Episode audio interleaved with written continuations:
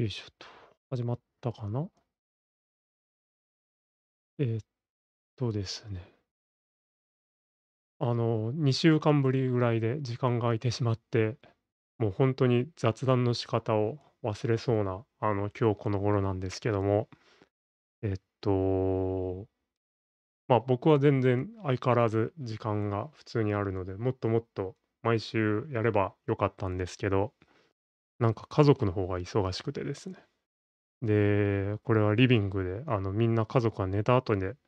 一人でやるってるので、みんな寝ないと喋られないという、えっと、問題を抱えながらやっております。まあ、ちょっとちゃんと自分の部屋を片付けるとかしないといけないなと思ってるんですけど、えっと、で、この映画サーチの話も、えっと、2週間ぐらい前にネットフリックスで見て、えっと、今も見られると思うので、まあ、まずそれをえっと、みんな見てほしいなと。で、早くこの話をしないと僕もあっという間に忘れてしまいそうになるので、ちょっと今日は遅い時間ですけど、えっと、サーチの話をして寝ようかなと思ってます。で、えっと、このサーチっていう映画、まずどれぐらいの人が、あの、みんな知ってるのかよくわかんないんですけど、で、まあ、映画のいつもの通り話、本題に入る前に脱線するんですけど、なんかこのみんなどれぐらい知ってるかわからない問題ってすごく今のインターネットで大きな問題になってるんじゃないかなと思っていて、なんかその事件とか有名人とか、なんか流行ってる食べ物とかって、なんかそれがどれぐらいの規模で流行ってるのかっていうのがわかんないじゃないですか。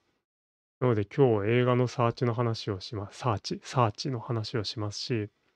今度漫画の大奥の話もぜひしたいんですけど、なんかこれがね、もうみんな実はめちゃくちゃ知ってて、なんか今更喋るまでもねえよみたいな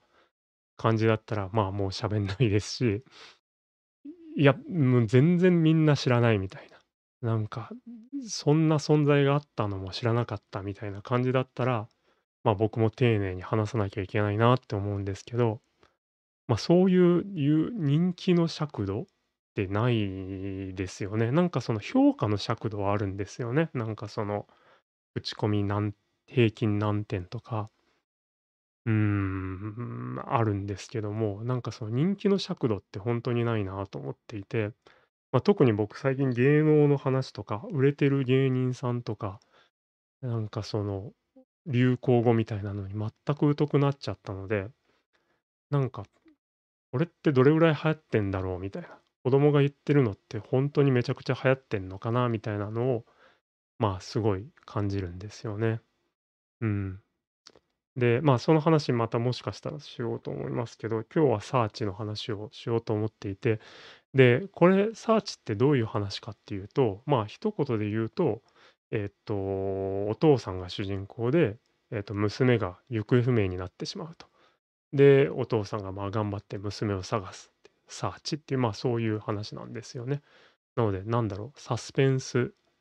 ドラマ、ミステリードラマみたいな感じの映画です。で、ただ、えっと、僕この映画、何年前の映画 ?3、4年前の映画だと思うんですけど、なんか多分予告編かなんかで映画館に行った時に見た記憶はあって、で、で、もしかしたらそういう感じで見たことなくても知ってる人はいるかもしんないんですけど、この映画ってその、えっと、映画の何て言うんでしょう？何て言うんでしょうか、えっと、映像が全部そのパソコンの画面なんですよね。なのでパソコンの画面上で、えっと、主人公のはなんかカメラにパソコンのカメラに映って見れるとかあとなんだろう、その電話も FaceTime とかでパソコン上でやってたりとか、あとまあ、あの、娘がね、行方不明になるのでいろいろ調べるんですけど、まあ調べるのもその、なんか検索して調べたりとか、えっと、娘のパソコンにログインして、えっと、メールとか、Facebook と調べたりとか、まあそういう感じで、ずーっとパソコンの中、パソコンの画面上で流れるのをずーっと見せられるみたいな2時間ぐらいかな？もうちょっと短かったかもしれないんですけど、まあそういうのをずっと見せられる映画なんですよね。で、これ僕ほんと予告編も見て、あ、面白そうだなと、なんかこういう映画の作りもあるんだって思ったんですけど、まあ、大体そういうなんかちょっと面白そうな映画ってわかんないですけど、僕は、ついつい見ないというか、なんかちょっとギミックっぽいじゃないですか。で、あの、なんだろう、例えば、カメラを止めるなっていうね、あの、すごい流行った映画がありますけども、あれもなんか初め話題になった時に、なんかワンカメラでずっとショットが続いててみたいな話があって、あ、なんかいかにも面白そうだけど、なんかすごいギミックギミックっぽいし、かなみたいな、ギミックっぽいよねみたいなところがあって、まあ、うん、見なくてもいいかなみたいな感じに僕はついついなっちゃうんですよね。なんかそういうおお話とか、え、構造よりも先になんかその演出というか、ギミック的なところが話題になると、面白そうと思いつつも、なんかギミックだけの映画でしょみたいな感じになってしまいそうになるので、で、なのでサーチももしかしたら僕と同じように、なんか、あ、なんかそういう映画聞いたことある、パソコンの画面でずっと話が進んでくんでしょって、あの、聞いただけの人もいるかもしんないんですけど、まあ、これが結構面白いんですよね。で、なんで面白いかっていうと、まあ、普通にサスペンスとしてよくできてるからなんですよね。なので多分これ、そのギミック、画面でずっと進んでいくっていうギミックがなかったら、多分なんか佳作みたいな、なんか今今時ふごくごく普通のサスペンスドラマみたいな感じだったと思うんですけど、まあ、なんかそういうずっと画面が表示されるっていうギミックがあったおかげで、なんかうまくまとまってるみたいな。カメラを止めるなもう、なんかね、前半はすごいギミックだったと思うんですけど、まあ、でも、すごい映画愛にあふれた映画で、まあ、なんか終わってみれば、もうなんか、いい意味で、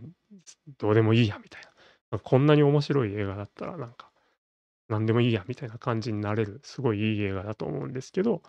まあ、サーチもそれにすごい近いというか、えっと、すごい面白い、あの、普通にサスペンスとして面白くて、まあ、その間口としてギミックがあるっていうことなんですよね。なので、あの、繰り返しになりますけど、Netflix で見られるので、えっと、ぜひ見て、えっと、欲しいなと思ってます。で、まあ、そのここで終わったら、まあ、映画が面白かったっていう話なんですけど、えっと、この映画を見て、ああ、面白かったなって、よくできた映画だなと思って、ふと思ったのは、その、なんて言うんだろう、うん、まあ、僕とかね、その今、なんだろう、自宅で在宅で働いてる人たちって、まあ、ほとんどこの映画みたいなもんじゃんって思ったんですよね。で、その、この映画自体はコロナ前の映画なので、まあ、なんだろう、別にそのパソコンの画面がずっと出るっていうのが、まあ、ある意味特殊な環境で、まあ、その特殊な制約の中で作られた映画っていうことだったと思うんですけども、まあ、だから新しくて面白いってことだと思うんですけど、なんか今この映画を見せられると、ある意味すげえ普通じゃんって僕は思っちゃうんですよね。なので、その、僕の例えば仕事とかも、今もう一日中パソコンに向かってるわけじゃないですか。向かってるわけじゃないですかって言って、まあ、向かってるんですよね。で、パソコンを開いて、まあ、メールを書いたり、なんだ、えっと、ビデオチャットをしたりとか、えっと、資料を作ったりとかって感じなんで、なので、まあ、やらなくていいですけど、もし僕の仕事ぶりを毎日、1日、1週間、1ヶ月、もう1年以上ですか、1年ぐらいの僕の仕事ぶりを映画にするなら、まあ、それはほぼほぼというか全部パソコンの画面で終わっちゃうわけですよね。これなかなかすごいなと思っていて、すごいなというか、きついなというか、その、まあ、僕パソコン大好きでインターネット大好きで、まあ、人と会うよりはパソコンと向き合ってる方が楽しいぐらいではありますけど、まあ、それでもね、そのこれまでの人生、仕事人生の中で、えっと、お客さんに歩いて会いに行くとかさ、なんかそのミーティングに、行くとかさ、なんだろう、えっと、資料を印刷してお役所に持っていくとか、まあ、そういうことがあったわけじゃないですか。なんかその経費のレシートを、あの、貼り付けてコピーするとかさ、なんかそういうその物理的な感覚が、もう僕の仕事人生からきれいさっぱりなくなってるっていうことを、あの、再確認させられたっていうのが、まあ、この映画の印象なんですよね。まあ、だからなんだって感じなんですけど、